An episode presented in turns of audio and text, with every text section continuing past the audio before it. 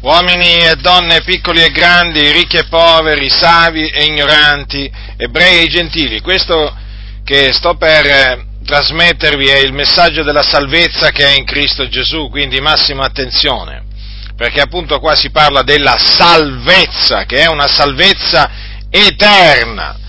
L'Apostolo Paolo ha detto ai santi di Roma queste parole al capitolo 1 e al versetto 16 e 17, poiché io non mi vergogno dell'Evangelo perché esso è potenza di Dio per la salvezza d'ogni credente, del giudeo prima e poi del greco, poiché in esso la giustizia di Dio è rivelata da fede a fede, secondo che è scritto, ma il giusto vivrà per fede.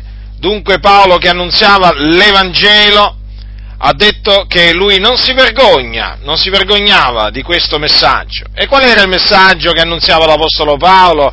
E che è il messaggio che vi annunzio pure io da parte di Dio?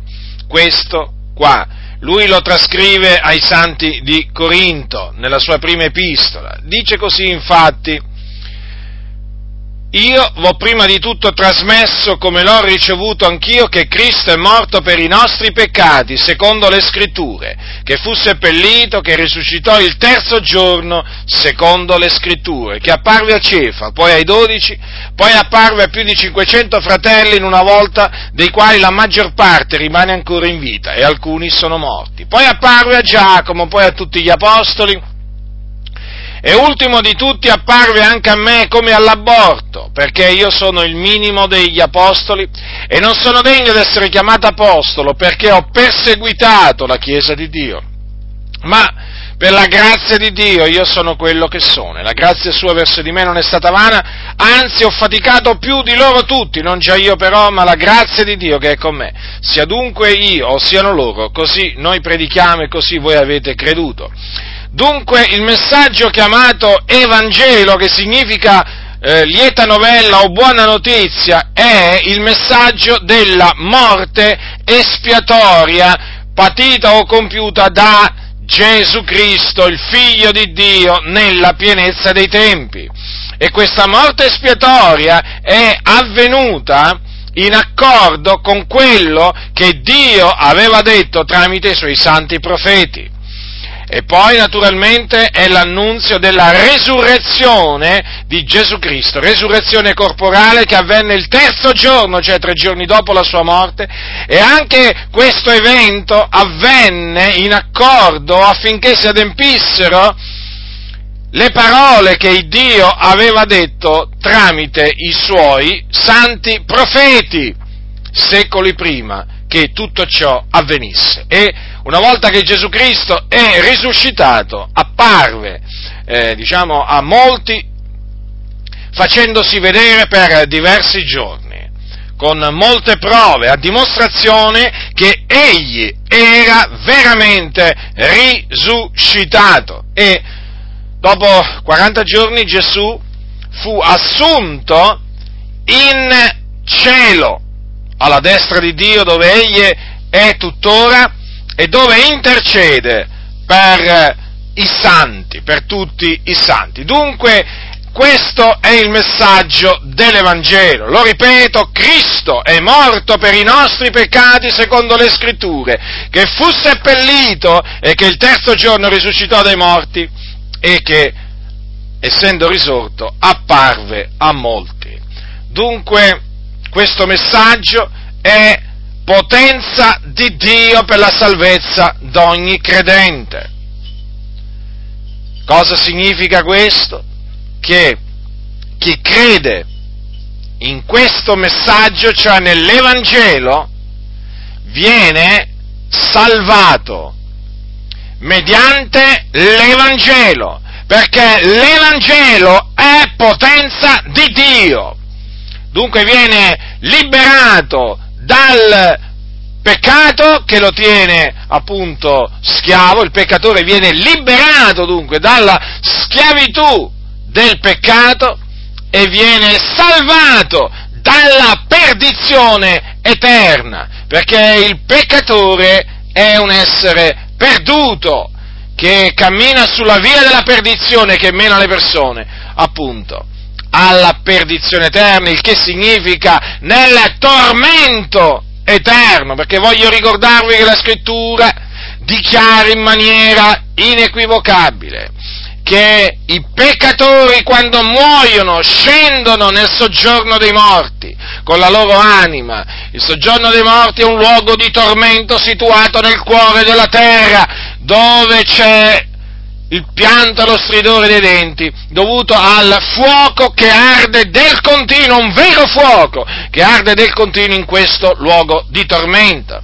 Ecco, dove vanno i peccatori subito dopo la morte. Ma non è finita qua perché poi i peccatori risorgeranno nel giorno nel giorno del, del, giudizio compariranno davanti a Dio, saranno giudicati secondo le loro opere e scaraventati, anima e corpo, in un altro luogo di tormento che è chiamato fuoco eterno, stagno ardente di fuoco e di zolfo, che è la morte seconda, dove saranno tormentati nei secoli dei secoli, quindi per un tempo senza fine, per l'eternità in altre parole.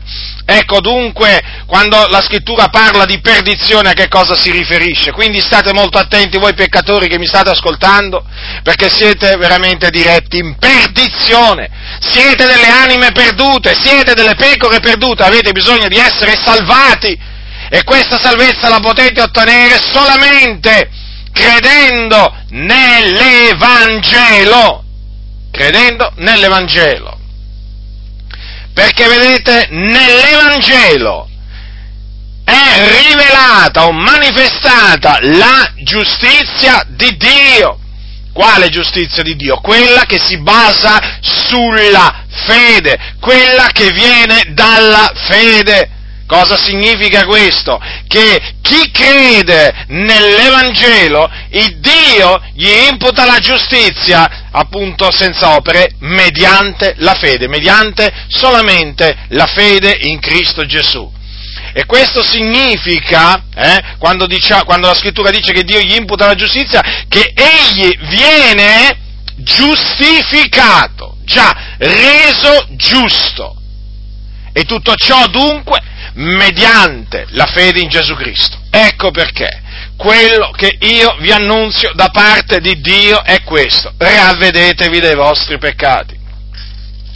Ravvedetevi dei vostri peccati, perché avete peccato davanti al Signore, quindi siete colpevoli, l'ira di Dio è sopra di voi.